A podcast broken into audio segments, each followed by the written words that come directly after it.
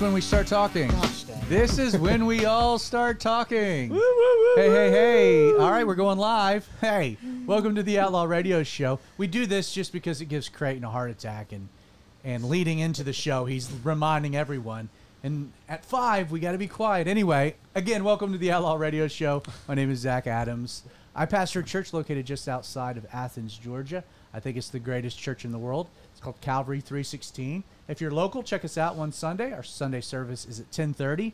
If you're not local, uh, check us out anyway online. Our service is live streamed uh, both on uh, YouTube, Calvary316.live, as well as the church Facebook page, uh, facebook.com slash Calvary316. You can learn all about the church by visiting the church website, Calvary316.com. Uh, as mentioned, my name is Zach Adams. I am married to the most wonderful woman in the world, uh, Miss Jessica Adams. I'm the proud papa of three Quincy, Theodore, and Mabel. And I'm so glad that you're joining us, the Outlaw Radio Show. Um, there's kind of two different um, media uh, uh, apparatuses that we kind of stream out to.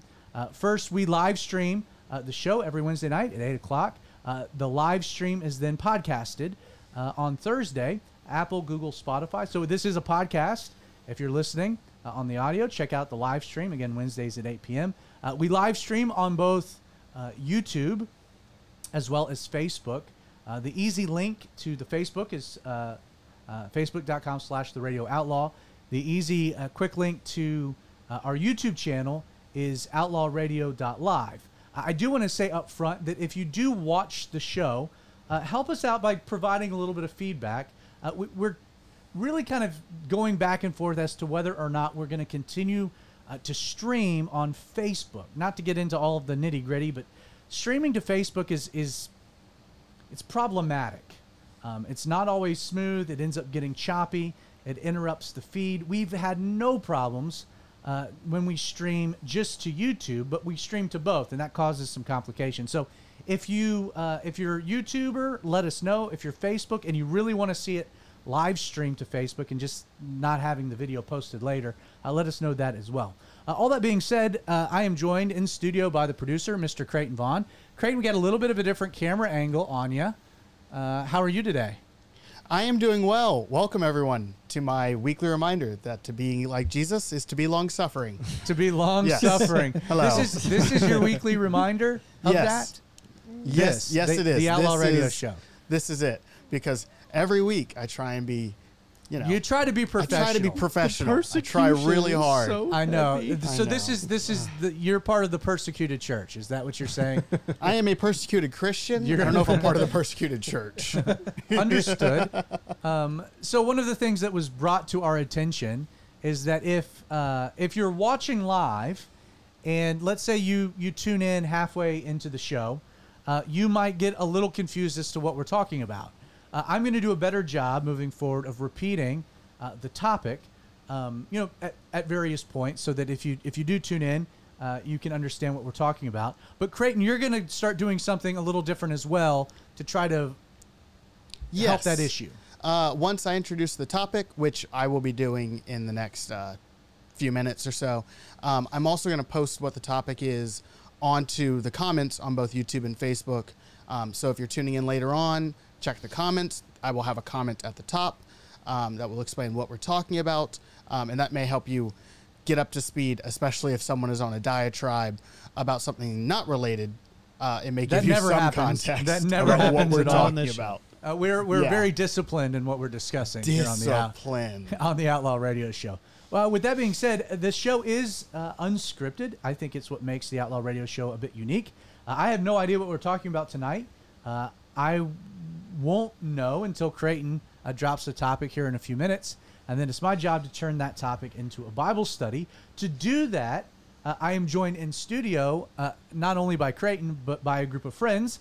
It's their job to help me turn the topic into a, a Bible study by having kind of a conversation about it. I'm joined to, tonight in studio by uh, Mr. Nicholas Monty, uh, Dill Daddy Derek, Spice Daddy, and again in studio, uh, second time, Mr. Larry Parkin. We'll start with you, Larry. How you doing, brother? Wonderful. A busy day, long day. Long day, a lot of driving, but that's uh, that's my job. So you're going to be uh, you're taking really you're kind of the kind of the alternate right now uh, when a guy can't make it, you're kind of stepping in, and your son Kyle wasn't able to make it, and so So here I am. Yeah, I'm. s- we're bringing in the guns. I've been I've been called up. you have been called up from AAA. Uh, Spice Daddy, how are you, my friend? Doing good. Busy week, good week, Yep. clean week. Clean. Uh, I guess. Depends I on how many guess. showers Yeah, hey, you- you know, for the again, if you're if you're listening on the podcast, uh, this is a little difficult to conceptualize, but for those watching, uh, you have trimmed up the beard. I see. Yeah, I was getting hot, so Now, did you did you did you shave the head? I did So you got the shaved head and the Yeah. beard look going. trim it up, and then Put that back when it on. You're starts blinding getting us. yeah, when it starts getting a little cooler, I'll, I'll just let it all go. So you, so you you winterize. Yeah, I gotta get my winter beard going. when do you start the winter beard? Uh, about the time it starts cooling off, so I'd say probably around September, October, somewhere around then. I have never known anyone to describe September in Georgia as being anything but stifling hot. Well, it's not as stifling hot with the beard during those. so maybe October the beard. yeah, it's really. October, I would say. Okay. But, you know, Deal Daddy, how you be, brother? Good, keeping my neck clean. We're good out here. So you uh, you were you were uh, you've been under the weather a little bit. You oh feeling yeah, good? it was. Yeah, that was a rough three days, and then right after that, kind of just went directly away. So we're good. Well, good. We're glad you're feeling better. And Mr. Monty, I'm always good. always doing well. You're looking clean too, man. High and tight on the High and sides. tight. Tried something new for the first time in a few years. Yeah, turn turn the head a little bit. Yeah, looking Oh, clean. yeah. The question is, is does does your wife look? Does she like it? She's got to get used to it. it. Is what she told me. got, Oh, my she got goodness. the same haircut, so they're going through it. Oh, they're they're High they're tight, both baby. going through it together. You have one to two. it's it's a very it's it's kind of like a Hurt Locker haircut. There you Yeah, a bit. Yeah. And if Well, you it's guys if you guys start looking as much alike as your wives, I'm gonna have a problem. Well, He's got tattoos Yeah, on his tattoos on arm. That's Yeah. how I That's tell them true. Tattoo, Yeah. tattoos that's on how the that's how. Larry's always. yeah. Uh, we'll just bring we'll just bring a, a, a sharpie or something next week. Yeah. And we can, Done also scribbles. yeah. Name tag. Good grief. All right. Well, before we get into uh, the topic, before you introduce the topic, I, I did want to share. I had a very cool experience um, yesterday, actually. I just wanted to share. It was very touching. Um, so, again, if you've been watching, listening, uh, you're aware that um, uh, I went through a, a, a health crisis at the beginning of the year, and it put me in the hospital, put me in a coma, um, had COVID, and uh, really brought me all the way to, to death's doorstep. Uh, Jesus intervened. Um, the power of prayer, really the power of prayer. Uh, God made the decision that it wasn't my time. Um, I've done an episode to kind of recount some of those details. Um, literally, I was at 55% uh, oxygen um, on one day, was going to die, and then the next day, uh, lungs that were incredibly damaged, somehow filled with air, uh, and it, my numbers tr- jumped up to 98.5, and I woke up, and literally the Lord healed me. It was it's it's an astounding thing, and and but the reason I bring it up is that unbeknownst to me, so uh, the people that live to the right of, of Jessica and I, uh, the house to the right of us, um, that house, since we've moved in seven years ago, there's been five different people that have lived in it. Uh, the couple that are living in the house now, older fe- older fella, his wife, uh, uh, really nice people. We didn't really know them much. Would talk to them occasionally. Just pleasantries for the most part. Again, they didn't have kids, had grandkids, but not really our kids' age, so there wasn't a lot of, of commonality, uh, reasons to cross paths. Uh, but just you know, nice folks. Well, uh, they had heard uh, what what had happened to me, and um, and so uh, Karen, uh, she's she's Catholic. She has a group of ladies that come over to her house, and I think it's every other Tuesday, for a prayer meeting, and um, and she told these ladies what was happening to her neighbor, and what we were going through, and she was providing them updates. She was actually following my dad's Facebook page. She had found it, and so she was getting updates through that. And then later, she came over and would talk to Jessica and get updates that way. Um, but these this group of of uh, five or six little old ladies, I, and I say little old ladies not to be disparaging. They're the cutest group of, of ladies in the world, uh, but they have they have faithfully been praying for me for months. They've never met me. Um, don't go to my church. Uh, don't listen or know about Outlaw Radio. Um, I mean, no no context, no connection, um, and yet they they for whatever reason their heartstrings were pulled, and and they've just faithfully prayed for me. And not only did they, but they led everybody they know to pray for me. Uh, just a cool thing. Well, yesterday they met and they invited me to come over uh, to say hello and to meet them. And, uh, and so I went over before I had to go to therapy. Uh, I went over and, and met this, this little group of, of saints uh, that had been praying for me. And uh, there wasn't a dry eye in, in the room. Uh, it was such a sweet thing. And I told them, I said, you know, the power of prayer. There, this is an example of the power of prayer. And so I just wanted to say, just kind of with that in mind, uh, for all those that are either listening or watching, uh, there is power in prayer. I'm a walking, living example of it, but I'm one of many. I'm one of many. I'm sure you and, and, and many of the people you know have examples uh, of miracles and the Lord intervening uh, and doing amazing things. Um, and yet, it's it's. I, I told the story of, you know, in the book of Acts, Peter gets arrested. I don't know if you guys are familiar with the story, but Peter gets arrested, and there's this this prayer meeting that they have. So they're praying for Peter to be released from prison. You know, they're praying for his his safety. And what happens that night? The Lord sends an angel, uh, breaks Peter out of jail, and Peter comes to the house, and he's knocking on the front door, and no one comes but this little slave girl. And she comes and uh, and she goes running in without even letting him in, saying, "Hey, Peter's at the door. Peter's at the door." They're praying for Peter's release. Peter's supernaturally released. He's at the door, and they're like, "Shut up, little girl. Uh, you don't know what you're talking about."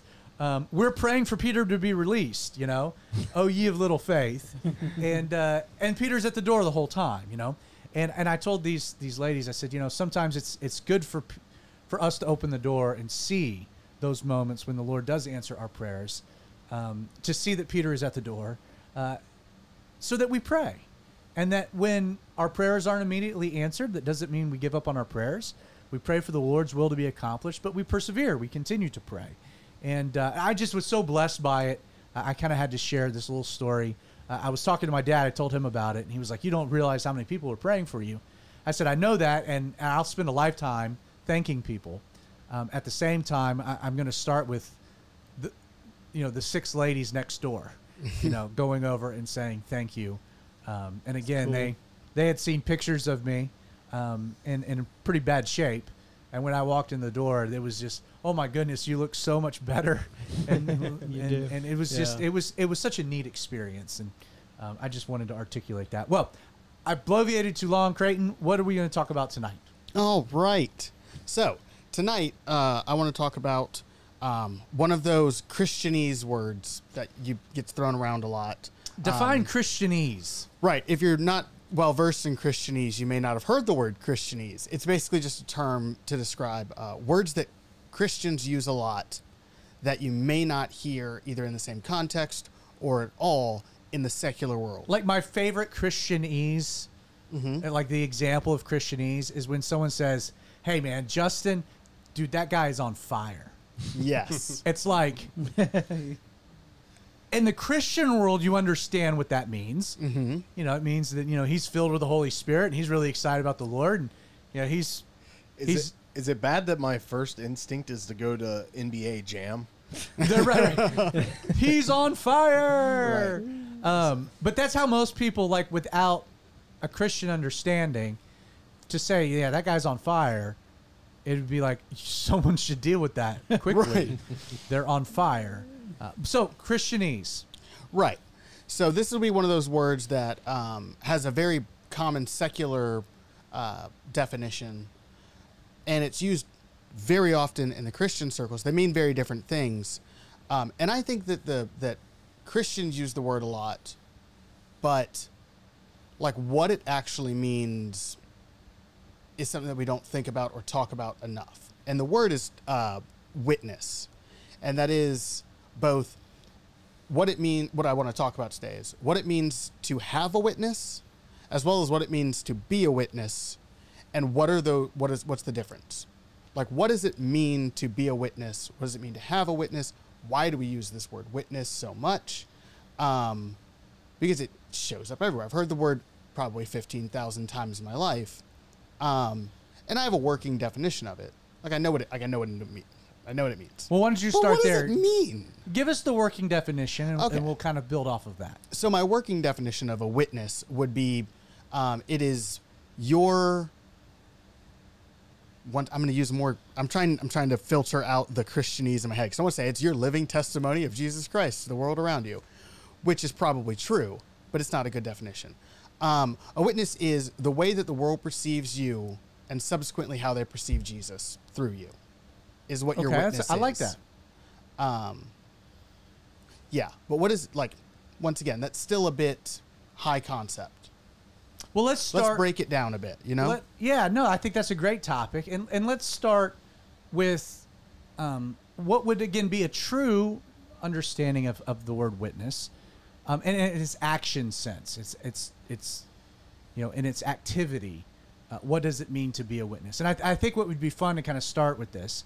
Um, and again, we're, we're kind of all flying off the cuff here because we just were introduced to this topic. Um, but let's talk about like witnessing, like stories of like going and witnessing. Because obviously there's there's a, a manifestation. When when you talk about witnessing, one of the first things that jumps into people's mind are going door to door witnessing. You know, Right. door to door evangelism. You know, you, you go to someone's door, you knock on the door, they answer, you say, Hey, do you have a few minutes? I'd like to tell you about Jesus, or something to that effect. Or or so you think about the Mormons or the Jehovah Witnesses often. Yeah. Uh, and then people will also like right off the bat think of um, uh, the really obnoxious people outside of sporting events the yellers. the yellers you know the people with the megaphones and the um, the big cardboard cutouts that they wear. Um, messages are often relegated to turn or burn get right or get left. Uh, you know you're going to hell. The world's going to hell that type of thing. Um, or just yelling at people. Um, when when when I was growing up, I, th- I thought of, and it was always the intimidation factor of like, you know, you go on a mission trip and you'd go, you're gonna go witness, so you'd go to a park and you'd have to approach people, um, you know, to tell them about Jesus and how intimidating that was. In my mind, that's what I think of witnessing. I have a few witnessing stories, uh, but I thought it might be fun to throw it you guys' direction. Just again, we're gonna talk about at some point here um, how how we're to be a witness, and that being a witness is a much different thing than witnessing. So there's the state of being as opposed to the activity. Let's though take a moment and talk about the activity. Um, Derek, let's start with you because I know you've shared this before about just growing up youth ministry. Uh, opportunities to witness the kind of the impact that that had on you. So let's start there, and then maybe share a few stories or examples of witnessing um, in that ac- action category. Yeah, I'm very thankful for, you know, I've said that before that I'm very thankful for the experiences that we did have because we would do like different DNOW groups or different little things that we'd go to like the Mall of Georgia or go to the uh, Hamilton Mill, like Duncan Creek, the skate park, and playing volleyball and stuff. And it would kind of just they'd send you out and like sometimes it would be like hey you know we're out here with so and so church we're doing this is there anything we can pray for you about? And that may lead into giving a testimony or talking with somebody. Nine times out of ten though it really led to they, i mean they would just kind of not teach you how to walk with the lord or walk in the spirit or anything like that but you're walking around for me constantly praying just thinking like all right lord if it's your will to show me somebody please show me somebody. And then there would usually be somebody to go up and talk to. You go up and talk to them, all of a sudden, bam, start bawling. They just start crying, like, "Hey, can I pray for you?" Bam, and then you pray for them. You're able to talk a little bit, and uh, that was always a really cool Bam. experience. But even now, like with my tattoos, as far as like being a witness, this is just an outward declaration of what the Lord has done in my life. So every time that it's people have asked me, "Hey, what's your tattoos?" just able to give a little bit of my testimony right there in that moment. Sometimes it's led to talking with other people or talking longer than just that, and other times What it's led to them just shutting down. Uh, beef ramen noodles and chicken ramen. Right, no, right, it's, uh, no, it's uh, liar. It's Hebrew for those Yeah. that maybe are listening on the podcast. He's got Yeah. this Hebrew lettering on It's both forearms. Hebrew. It's the, on the left arm, it's liar, drunkard, and fornicator, and on the right arm, it's forgiven, saved, and redeemed. It's just as outward declaration of the testimony of what the Lord has done in my life. Yeah, right. And for me, it was really important to have it on the outside because it was something that I wasn't necessarily struggling with on the inside, but I was like, you know what, this is important to me, and I want this because I look at it every time, and I'm like, it just makes me thankful, thankful for what the Lord's done in my life, for what you know He continues to do in my life. So that's as far as in uh, I guess in the experience of witnessing and what that means. That's kind of some of the experience that I've had. Uh, Spice Daddy, what about you? Uh, I mean, I guess I've had the opportunity to do it several different ways. Yeah, for sure. you Um, several different countries too. So I've had to. share a uh, few experiences. Well, one of the first ones I remember just, uh, and and after having traveled more now, uh, I remember back in high school uh, we we took a trip down to Central America and we went door to door out in the middle of nowhere and and talked to people about Jesus with it through a translator and looking back on it and after having traveled, a lot of times those people don't really care. They just they're interested to see a foreigner, and and so you kind of get that exposure to it. Uh, but what's been cool traveling by myself to other places is the opportunities that just came about. Uh, uh, I remember when I was living in Kenya, we did that a couple times, but you know, we, I just remember one day just being at, we'd go to this uh, little uh, sports bar that we found, and they made, uh, we taught them how to make chili cheese fries, and they, they named the dish after us, so it was, it was kind of Nice. cool. But uh, I was just got to talking with this one guy that was there. He was drunk. I was young, so I wasn't drinking at that time, but uh, but uh, he was he was drunk or not really drunk, but he had been drinking, and I got to talk to him just sitting there in a bar in the middle of Kenya, and that was that was interesting. And then you know, living in Israel, meeting different people, or or just being in my degree field, you know, it, there's like lots of opportunities that I've I've gotten to talk to people that are anti God, not just not knowing they just they're against everything that Jesus has to stand for, and and so being able to talk to them about that in a different setting, where I'm having to use more uh, apologetic methods based on like science and stuff. That, so I mean, different approaches I've had to use over. For sure. So uh, the topic for tonight is uh, witnessing. And Creighton, you wanted to kind of differentiate between two different ideas. You want to kind of repeat what, what we're discussing? Yeah, the two different ideas are the difference between um, uh, what, like your personal witness as a thing that is yours, like as a thing, and the idea of being a witness. So the the action versus um, the the noun as a part of you. Gotcha. Yeah. We're gonna we're gonna continue by just sharing some of our uh, personal experiences with the action aspect of, of witnessing. Uh, Nick, uh, in, in in in your life, um, I know you've been witnessed too, um, and you've witnessed. Um, anything you want to share about just your own experiences? Yeah, I mean, I didn't grow up in the church, and I mean, I did a little bit, but I was never really active, so I never did those things growing up where we went to the mall or went Right. to that. But I mean, I got saved. What was it now? F- seven, eight years ago now. But and since then, there. I mean, every time I have a chance, and with my job, I meet new people almost every week, and um, there's just always a chance to talk to them because I mean I'm with them with I do a lot of construction work for people Yeah. and I'm with them for months at a time most of the time so you get to know these people you know, to a personal level so you had, they always around especially around the south hey what church do you go to that's one of the first things you talk about because deep south most people go to church It's a common point it's of common, connection. it's easy. It's so easy. And one of the things that I always do is, I mean, we always in our work sh- show our work. Like, I mean, Jesus would show his work, and I mean, we uh, come in conversations, ask them about if they go to church and stuff like that. Nowadays, See, I, I, I think it's cool that you have that opportunity as a carpenter. You know, Yeah. and, and Jesus was a carpenter, so I, I can attest that you remodeled my kitchen like Jesus would have remodeled. My yeah, and that's what I try to yeah, do. Yeah, I remodel kitchens like Jesus. Uh, Larry, uh, so now I, I want to kind of preface this by I think there's been a move away from classical evangelism um, in recent years. Um, a, I think people are uncomfortable being approached by strangers. Um, it's not as effective. People don't like people showing up at the their doorstep. Um, co- communities are different in regards to its their their openness to that.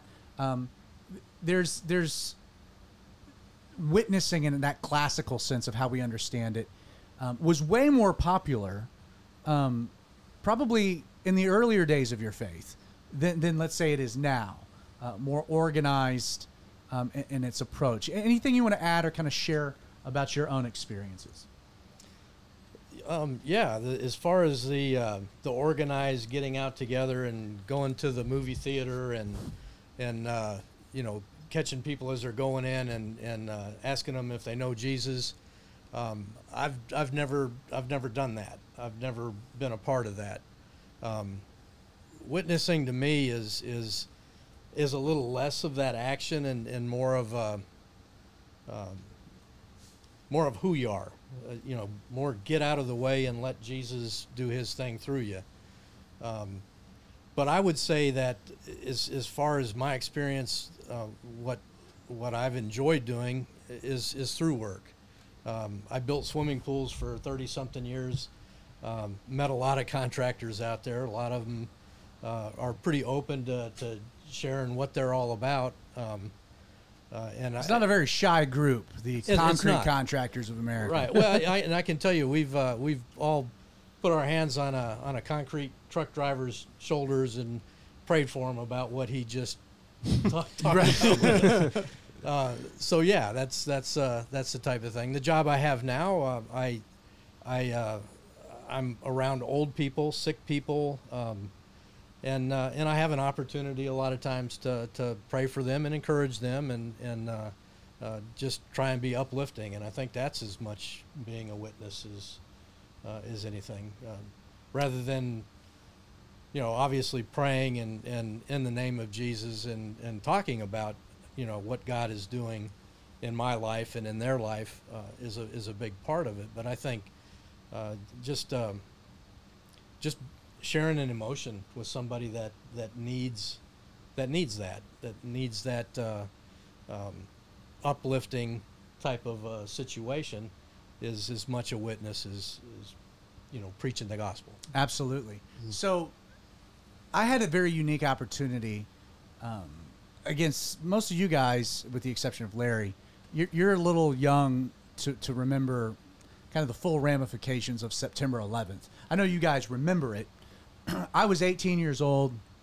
I had just moved from home to Bible college. I had moved from Georgia to Southern California, um, a long way from home when the world was flipped upside down by the events that happened on that day. Uh, just it it really rattled like everyone's foundation, um, societally. It, it it rocked everyone's world, and um, in the weeks that followed, I had the unique opportunity to on the weekend uh, a group of us, about 50 or so students from Bible College, we would all load up in, in cars and we would drive to Oceanside, California. Oceanside, it was just across the hills. Um, again, hence the name, right on the beach. Uh, unique place uh, because with Oceanside, again, post September 11th, uh, just north of Oceanside was Camp Pendleton, uh, which is the the main Marine base, and and there's a massive Muslim population in the area, and so you had there in Oceanside uh, this weird uh, colliding of two different cultures, uh, not real pleased with one another at the time. You had a heavy Muslim population and a lot of Marines right after September 11th. And so, in the middle of all that craziness, you had a group of Bible college students uh, that went and were sharing their faith. And so we weren't setting up on the corner, you know, yelling at folks, uh, but we were just walking down to the pier, uh, walking along the strand, which was the road that went along the water, and and we were just talking to people, having conver- People had questions. Like again, everyone was trying to find answers and trying to make sense of everything that was going on, and life seemed short and fragile. Again, this window it only lasted about a month. It wasn't a, a, a, a prolonged time, but people were open to talking to you. So if you walked up and said, "Hey, I'd, I'd like to talk to you about Jesus and kind of what's going on in the world," people would actually stop and talk to you. Again, it didn't last long, and, and I got to see. I, I really believe a mini revival, and just that that moment. Uh, at that same time, churches were packed all over the place.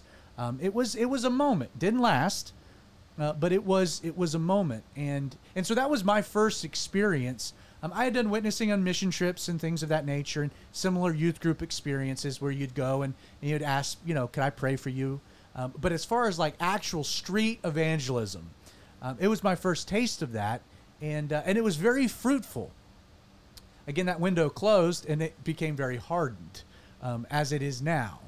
Um, but it was a it was a powerful powerful moment in, in my life in regards to the effectiveness of this. Um, I, I do it today way more in a, in a natural format. It's funny. Creighton always jokes that everywhere we go to grab lunch or or dinner, um, I'm notorious for doing what, Creighton? You're terrible to go to lunch with. Why Because we'll we'll go to lunch, we'll sit down, and we'll be there for maybe five minutes until I've lost you to whoever happens to be next to you on the other side. Because now you're talking to them about something. The usually waitress or the hostess or I, I'm Oh yeah, about I anything, and and, it- then you always turn it back to God, which I think is very admirable. But it's very annoying when you're just you know the shy guy sitting next to you. well, you're you are going to be the shy guy sitting next to me regardless. That's true. Um, you, you are kind of like the John to the Peter. You know, Peter was the one standing up and, and giving the, the, the sermons, and John was kind of sitting there like he's talking again. You know, That's high praise. This is going to get us in trouble again. so, uh, I, I got to share one more story uh, about about witnessing, and, and I'm going to use this kind of pivot uh, to um, kind of the essence of your question. So, I was a youth pastor for ten years. I had a lot of uh, a lot of teens go through my youth ministry, whether they were middle schoolers, high schoolers. Um, my ministry uh, to those age groups uh, transcended even beyond uh, our church. Um, I was part of a ministry to, to high school students called the Bible Class. Um, taught a Bible class, release time Bible class every day for public high school students during the school day. Um, a lot of exposure. It was my heart, my ministry. Jessica and I were, were all in. Had a lot of different kids come through. Um, some some kids were um, were with us the whole time through middle school, through high school, and then they they kind of stuck, became counselors. Um, Creighton Vaughn, you were one of them. Um, Still here. Still here. um, Nicholas, your your wife is is one of them. Yep. Um, but there was one one guy in particular, who you all all know very well. Who um, I was his youth pastor, his high school youth pastor. When I started, he was in ninth grade, maybe tenth grade. Uh, he was part of a of a group we called Man Group. Um, uh, good kid, talked about how um, uh, he wanted to grow up and be a youth pastor one day. Um, his parents were suspect. Um, uh, uh, specifically, his father, uh, very, very difficult personality, real hard family to grow up in. Um, anyway, so this this young man, when he graduated high school, um, kind of disappeared on us. Um, you know, got a job, started making some money, started running with a different crowd. Um, didn't see him much. Um, heard that he wasn't doing all that great, that he wasn't going to church. Uh, wouldn't have said that he had fallen away from the Lord, but just wasn't walking with the Lord, which broke my heart. But it was one of those things where, you know, the Lord's got him in his hands and, and he'll come back around whenever it's time. And I'll never forget one night, it was a Wednesday night. We had just finished up youth group. Um, I always stood outside uh, in the parking lot. I would greet the parents, make sure kids didn't get hit by cars um, as they were leaving. And, uh, and I looked down, my phone was ringing. And, and sure enough, I was like, holy cow, it's Kyle Parkin. Uh, Kyle's calling me. And so I turned to the guy that was helping me, Larry at the time, uh, a guy we called, we called him Hot Sauce. Different Larry. Yeah, different Larry. Uh, not Spice Daddy, Hot Sauce. I And- just, Kyle just commented and said, "I'm right here." okay, okay. so well, we know that Kyle is not with us, but he's watching. And uh, and what was fascinating about about it is I, I went and I told uh, I told Hot Sauce I was like, hey, I got to take this call. Can you make sure kids don't get hit in the parking lot? He's like, yeah, Kyle's calling you. Absolutely. Again, we hadn't heard from him in forever, so walked around the, the side of the church, took the call, and uh, and Kyle, you could tell right off the bat that, um, you know, something heavy was going on in his life and and it was he got cut right to the chase and was like, "Hey, can you meet? I need to talk to someone." And I said, "Absolutely. You want to you want to meet tomorrow?" He goes, "No, I, I would really like to meet now." I said, "Let's do it." I said, uh, "Let's meet at the Waffle House there on 124. It's between you. It's between me. I can meet you there in 30 minutes." He said, "That'd be great." So I called Jessica. I told her, I said, "Hey, hon, I'm gonna be I'm gonna be late tonight. Don't know what I'm walking into." Went to to Hot Sauce. Was like, "Can you lock up tonight?" He's like, "I got it." You go do what you got to do. So I sat down with Kyle. Met him at Waffle House, and uh, so we, we got into this conversation, which I'll, I'll I'll leave to Kyle maybe sharing one day if, if he cares to. Uh, but I did ask him. I said I said how in the world did you get to me? Like that you and I are sitting in a Waffle House at 11 o'clock at night. Um, you know, your world is falling apart, and, and why am I sitting here? Um, of all of the people, I hadn't talked to you in two, three years, and and he told me, he said, you know, I I, I started scrolling through my phone on who I could talk to, and um, my my phone is alphabetized by first name, and I got all the way to the bottom, and it was your name, Zach, and it's a sad testimony that I had to scroll through my entire contacts, but there you were, and I knew you would tell me the truth. I knew you would meet me, and uh, and to me that that's being a witness. You know, that's that's being a witness. Um, long story short, I told Kyle, I said your your issue is is your your parents. Um, you should blame them for everything. Thank you. You're welcome, Larry. Um, by the way, Larry and Leslie had been praying for their son for for years, every night, fervently. You want to talk about another example of answered prayers, right? Um, And uh, and so, uh, uh, you know, Kyle, I was like, you you just need to come back to church, man. And uh, I'm doing this thing out at Calvary 316. You should just come and and hang out with us. And he hadn't missed a Sunday, you know, since he and and you know what? And he's now a youth pastor. Yeah. Um, he's an elder of our church and, and you know, rededicated his life to the Lord and um, just cool things. That's being a witness. Now, again, there's a difference between the activity of witnessing and being a witness. In fact, the Bible doesn't speak much to the activity of, of witnessing, um, not like it speaks to the, the state of being, of being a witness. I would say that maybe the the, the one example is um, in Matthew um, chapter ten, uh, where Jesus, after declaring uh, the harvest is plentiful but the laborers are few, he sends the twelve, has them partner up, sends them out um, to testify of the kingdom, and that would be a practical witnessing. He'll do the same thing later with seventy disciples. So you have some examples of it. Uh, you could say that the Great Commission, there's an element of that. You know, Jesus sending out uh, Christians into the world uh, to make disciples of the nations, uh, to, to share their faith. Uh, what, what I find to be, to be important about the topic is an example given to us by the Apostle Paul. So, the Apostle Paul, again, second to Jesus, probably the most influential uh, thinker, theologian, um, particularly regarding the influence of Christianity. Hard to compete with Jesus. Paul's a he's in second place, kind of by himself. Made a tremendous impact on on Christian thought, our faith, the spread of Christianity. Read the Book of Acts, and then read his epistles, these letters that he writes uh, to the churches that he had started, uh, to churches that he planned to, to visit, like Rome, uh, letters that he wrote to some of his proteges, men that were pastoring churches, like Timothy and Titus. Um, he writes a letter to a runaway slave, Philemon. Uh, cool stuff, the apostle, the apostle Paul. Um, and yet, when you read through the book of Acts, you know th- there are a lot of different examples of, of Paul um, and and what we might say evangelical strategy um, or different types of witnessing. An example would be Paul in Athens, you know, where he gets more philosophical, more scientific. Again, a, a, a more pagan society. Uh, he takes a different approach than he would with a, with a primarily Jewish culture, which is where he would start in the Old Testament and he would actually build the case for the messiahship of Jesus. But what I what I love most about the Apostle Paul, and you see this really primarily towards the end of his life, but but nine times out of ten, when Paul had an audience of people that that he wanted to reach for the cause of Christ, what did Paul always fall back on? Was it theological arguments? Was it uh, philosophy? Was it science or uh, you know creationism? Uh, you know, was it you know an expose of the doctrine of the Holy Trinity?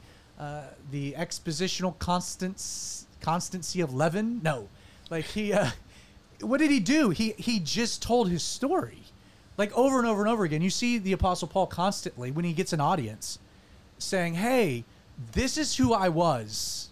Very similar to, to, to D, you and your uh, your your arm tattoos. You know, he has this. He, he talks about you know I was a, a Pharisee of the Pharisees. I was a Hebrew of the Hebrews.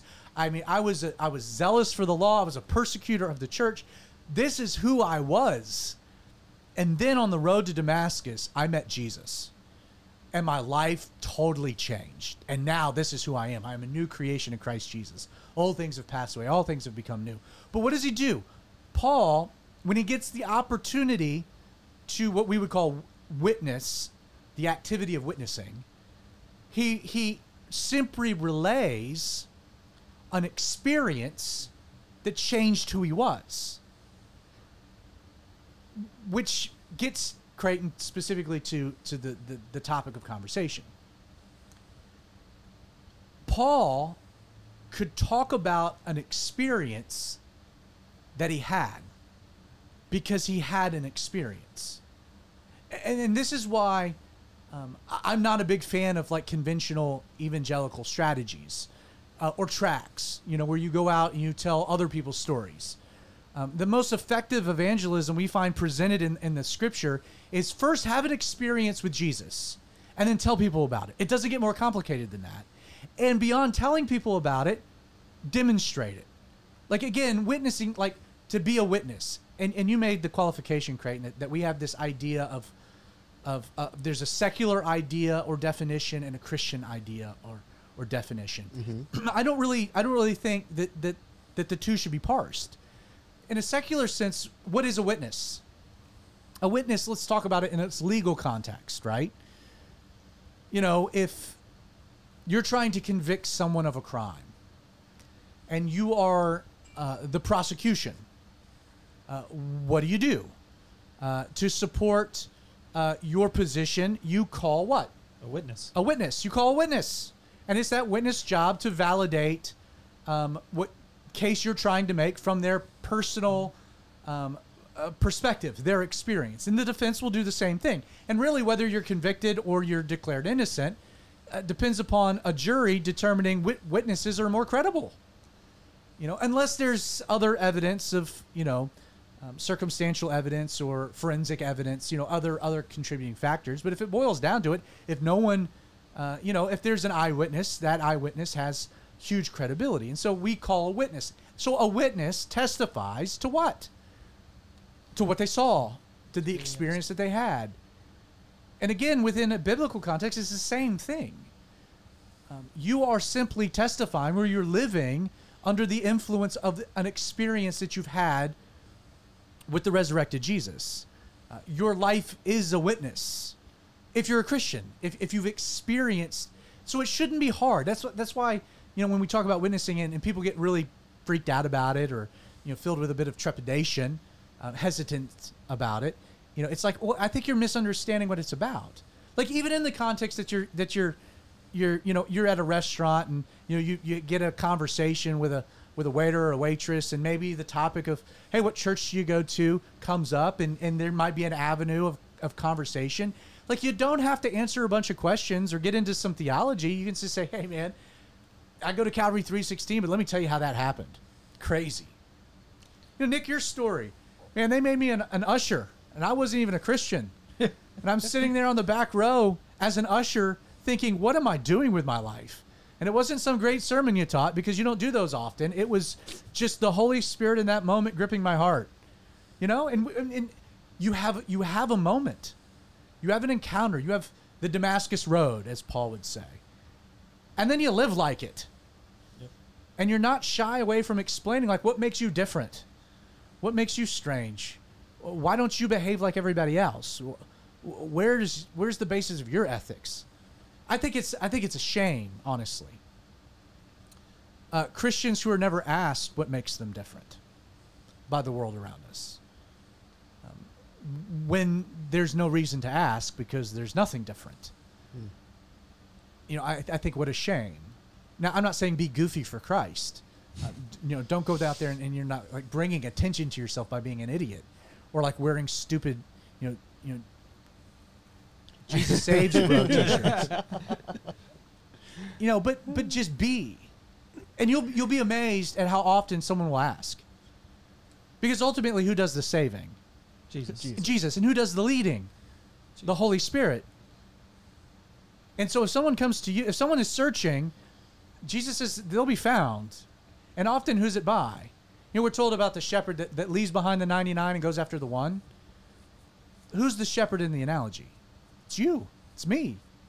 Or practical example, it's Philip in the book of Acts, where he leaves this revival in Samaria to go to a deserted road, a desert road, to minister to an Ethiopian who was what? Searching.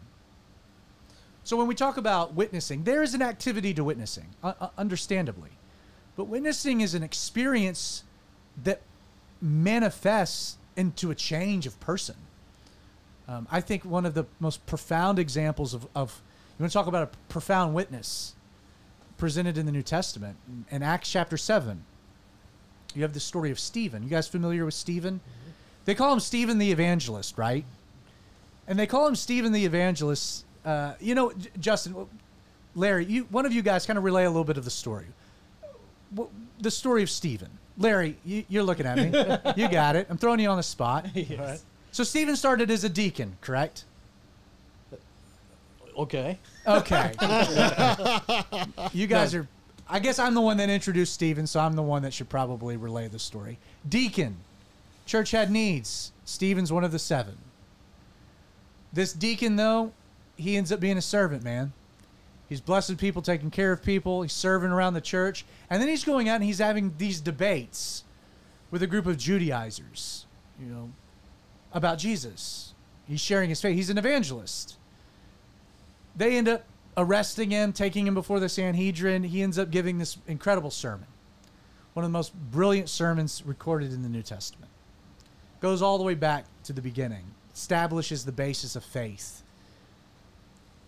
Gets to the point where he realizes the the crowd is not with him, and he just this Jesus that you know that you guys crucified, you know, kind of throws down the gauntlet. And they stone him to death, right? Take him outside the city, stone him to death. But we're told that as they're stoning him to death, Stephen looks up, and what happens? He sees Jesus standing at the right hand of the Father, and we're told that his face radiated like the sun. He saw Jesus, and his face shone. Now, how do we have that account? From Stephen? no, because he died. we have that account more than likely provided to Luke from a man that was present, a man named Saul of Tarsus, who we're told held the coats of those that were doing the execution. Saul of Tarsus would become Paul and would connect with Luke, who would serve as his personal physician. So Luke gets this account from Stephen, and when Paul recounts Stephen, he recounts the story, he recounts the sermon, but what what was was what was the greatest sermon that Stephen taught? It wasn't a word he said. It was a glow that he radiated. He radiated the person of Jesus. Stephen was a witness not by what he said, but he did by what he said, but mostly by who he was. He was in the presence of Jesus. Isn't that like God though? Oh, for sure. It's like everybody. you- You're talking about a unique story. All of us have a unique story that's the same as everybody else. We encounter one person, but every bit of it is unique. And you know, to the God that formed us in the womb to be a unique individual with unique gifts and and unique stories that can all point towards this one aspect of things. Uh, you, you're talking about last this past Sunday. You know, the the two blind guys that got healed. Yeah. And Jesus is like, don't don't go tell anybody. what? How, do- how do you not? How, How you do I not tell anyone? And how how is somebody not going to notice? Right. Hey, you can see now. Have you been lying to me? Hey, this you whole just time? walked around like, that. Yeah, it, it's it's it, it. If you've Here, catch. if you you caught it. right, if you've encountered Jesus, there's there should be no way that nobody's not going to notice. Yeah, and that and that witness is is uh, is something that's seen and not necessarily said. Um, when I think the best witness anybody can have is is uh, just putting their trust in, in Christ and, and letting Christ be in control of, of, of your life and you, you just turn everything over. And then the way that you react to situations that you're in uh, just shines Jesus because that's who you put your trust in. But I think people are going to ask about it. I mean, you have to If be they- ready yeah, to it- give the, the answer for the hope that's inside Well, of you. and see, I think Jesus gives us an interesting illustration of this, of of of what it should be. He he, re- he calls us salt, which we can talk about, but but light. You know, light shining in the darkness. Uh, light doesn't have to to work hard to be light, but what must it do? Shine. I- and, and it also must be in the darkness, and and that's one of the reasons that I, I'm I'm very resistant, um, you know, even even combative against those within uh, the Christian world that preach an isolation from the world, um, as if you know we're fulfilling the Great Commission by being a bunch of flashlights in the same room. Um, uh, w- what good is that? Um, to be a light, to, to shine, to do what you're that natural thing that you're describing, Larry, requires us to go into dark places, or to be around dark people, um, to be seen, to be noticed. I'll tell you one thing. It, I, the past few years, I mean, before COVID and everything, living in China, you know, I, I tried never to miss an opportunity when when a Chinese person or somebody asked me about Jesus, knowing very well that they could be a government spy or something, wanting to arrest me and stuff. But at the same, if somebody asks asks you, it's like, I, you have to tell them. It, it's a, you can't. How can you it. keep that se- a secret? Yeah, how can I keep it secret? You guys have any anything you want to Well, add? I was going to add something to what he said. One of the first things you said, how about when you start talking to someone, when you start witnessing to someone, you'll realize you're not that much different. We're all hmm. sinners in Christ. We're all sinners of this world. When you get to the core issues of things, when you get to talking with someone, trying to tell them your story and stuff, it's going to hit them in some way. Just like I mean, with anyone, you talk to anyone, their your story is going to relate to them in somehow because we all fall short, and we all fall short pretty much of around the same. But isn't it cool that God prepared you for that moment to talk to that person? Oh, at I know, point? yeah, and I mean, but that's where I was going at it. Sometimes it just takes talking, and just talking, and you'll. Doesn't even have to start talking about God. Just start talking about anything, and then God's going to lead you to get into that spot with Him. I'll give you I'll give you guys a practical thing to do, and, and you guys have probably all been around me when I've done this before, and I didn't learn this on my own. I, I my dad does this, and I, and I thought, man, what a cool thing. So I, I I don't do it all the time, but I do it often. It's uh, you know when you when you sit down to eat at you know a restaurant, um, you know with the Lord's prodding and His leading, um, I'll ask whoever's our waiter, you know, hey, is there anything? You know, we were going to pray for our meal. Uh, is there anything that we can pray for you about? And it's amazing the responses you, you'll get. Yep. It's incredible. Um, very rarely have you know, I've never had anybody offended. Mm-hmm. You know, I've very rarely. I, I once or twice I've had somebody say, you know, no thanks. To which it's like, well, now I know I've got a lot to pray for. Um, I appreciate it. Um, and you're not going to get a tip in the name of Jesus. Thanks. For um, no, I'm just kidding.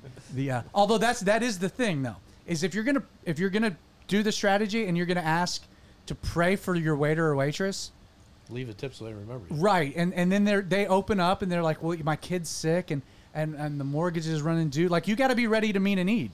Mm-hmm. You know, and the most practical thing that you can do is is tip in Jesus' name, uh, which is not twenty percent.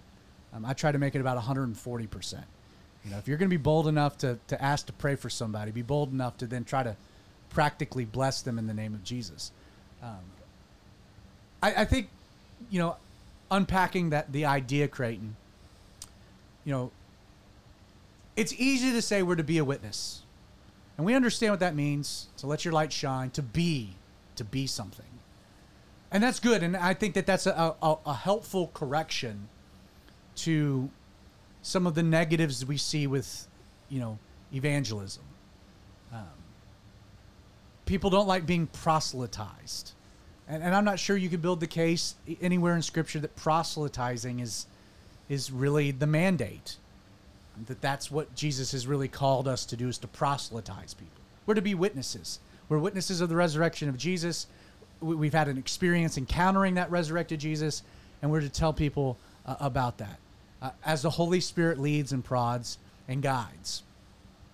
The flip side to it, um, while we understand what being a witness is, um, there there are times that we should witness and that we should be bold enough to speak the truth to tell our story that's the thing that always drives me nuts is when christians are like well i just don't know what to say well you don't know what to say what what did Jesus do in your life? You know, do you have anything to say? Maybe you and I need to talk about that. Maybe you need to encounter Jesus right now because once you encounter Jesus, you always have something to say. And take it for Paul, a man who was never short on words, let's be real, and run on sentences. Um, when push came to shove, he didn't fall back on theological arguments. He came back to a story. He said, I was lost and then I was found. And it changed everything. And the reality is, how do you argue with that story? Uh, no, no, no, you weren't. No, no, no, I was for sure. I mean, you can say I'm crazy if you'd like, but um, I, this is this is my story. I'm sticking to it, um, and hopefully your your life reflects it. So, I think in a lot of ways, you'll hear a lot of modern Christians like, "Oh, the witnessing thing, that's a misconception. We're to be a witness." In a lot of ways, I'm going to say something controversial. It's a cop out because their life doesn't actually reflect anything. Hmm. And it's their way of trying to dodge responsibility. Because like let's be real, if no one ever asks you what makes you different, is there anything different? Nope. Hmm. No. If no one ever notices, no one ever asks, if there's nothing about you that's any different, you know, we you know Moses spent 40 days with God. Everyone in the camp knew Moses has spent 40 days with God because when he walked off the mountain, he he he he had the Shekinah glory of God shining from his face. And I think there's something to be said for that. You see that with Moses, you see it again with Stephen. Uh, we're to be light bearers, but light emitters. So, anything you, you guys want to throw this direction before we tap out? I got one Trying to last be a thing. Flashlight. Okay, Creighton, one last thing. Um, it occurred to me when you were talking about people who either don't know what to say or don't don't want to be pushy or you know don't want to don't want to be that guy. Uh, when when Justin was talking about how can you not talk about it, there is an amazing video of um, Kirk Cameron no doing street evangelism. no of um, I had to uh, throw that in, right? I think I think his name is Penn Jillette. It's the taller guy from Penn and Yeah. Teller, the uh, the comedy magician duo, and he's a staunch atheist. But he has this video online where he's talking to the camera, and he relates um, the idea of being a Christian who doesn't evangelize to being someone standing by a street where someone's about to be hit by a car and not telling them. And it is amazing because it's basically what's going on. If Yeah. you know that everlasting life is possible and you know that someone is going to go to hell and you don't tell them, you are in the wrong. So there's a clip that I've I've shown before. Uh, it was a sermon years back. and we'll close with this, but it hammers home this point. So on uh, there's a Fox show called The Five. Greg Gutfeld, who now has his own late night show, um, he's he was an atheist. He now claims to be an agnostic. Interesting guy. But there was a segment on the show where remember uh, Dylann Roof and the um, the Charlottesville Church, the uh, the Emanuel Evangelical uh, Church. I forget the exact name of the church, and where that the deranged young man went into a prayer meeting, mowed down a bunch of people. Yes. Well, at his sentencing, and this was the segment on this show, they they they played a clip of one of the ladies that had been in that prayer meeting um, on the stand, forgiving him, like looking at him and forgiving him in the name of Jesus, and like just gut wrenching, powerful. And they they cut back over to Greg Gutfeld, whose whose eyes are teary eyed. He's teary eyed and and he goes he goes i don't get that. He goes i don't understand how someone how someone could do that. How someone could look a monster in the eye and in the name of jesus forgive them after experiencing such horror. I don't i don't i don't get how that's possible. But i want to. And you know it just it but it was to me such a profound example of like that is a lady she's not going out of her way to do anything other than be jesus and to look this this her friends are in heaven that young man's on his way to hell and she wanted to let him know that Jesus loved him and could forgive him and save his soul. And the world looks at it and is like, that's crazy. In fact, that's supernatural. That's not normal. And you know what? Then you have to start asking yourself, well, then where does that derive from? If it's supernatural, if it's abnormal, if you don't have that, then where does it come from? And that sets a person on an interesting quest. You know what I mean? So that's being a light. That's being a witness. That's also witnessing, you know? She's witnessing, but it was a witness. So great. And any comments, anything pop up on the, the feeds? Um, we had one early in the night that I didn't have a chance for. Well, you want to throw that out Um, real fast? Yeah, we'll- it's we'll- from uh, Heather from Kentucky.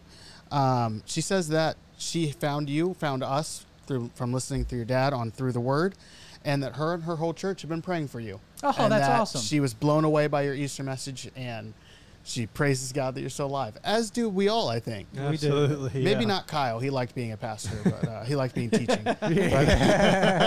I'm just, I'm just kidding. Kyle. when I, when I woke up glad. and got, got going and heard Kyle had started, I was like, shoot, I'm going to have to start another church in Wyoming. this is ridiculous. I was going to introduce myself as Kyle Parkins' assistant pastor. so I will say, you know, all of his problems derived from his father, not his mother. Leslie is a wonderful lady. I just want to go on the record, I live there. I can absolutely confirm. confirm Thank you both. Yes, it was. any of your kids' problems are direct consequence of you. Mm-hmm. Good job, Larry. As well as their positive. No, Aspects. no, that it's it's That's it's their Leslie? mom and their Okay. pastor. Well, anyway, you've been listening. me. You've been listening to the Outlaw Radio Show. Thank you so much for joining us. Again, if you're listening on the podcast, check out the live stream Wednesdays at 8 p.m. Little programming note: uh, I will be on vacation next week, so we will not be meeting, but we'll be back the week after, um, and then we'll be back in kind of the swing of things for uh, really the fall. So we're excited about that. So if you are listening on the podcast, check out the live stream 8 o'clock Wednesday nights. If you are watching the live stream, check out the podcast. It's available on Apple, Google, Spotify, uh, really any place that you uh, get your podcasts if you're a podcast listener. Again, you can find all this information by just simply uh, visiting uh, the Outlaw Radio website, outlawradio.org. Again, outlawradio.org. Once again, my name is Zach Adams. So glad you joined me. Hope to see you guys in two weeks. God bless.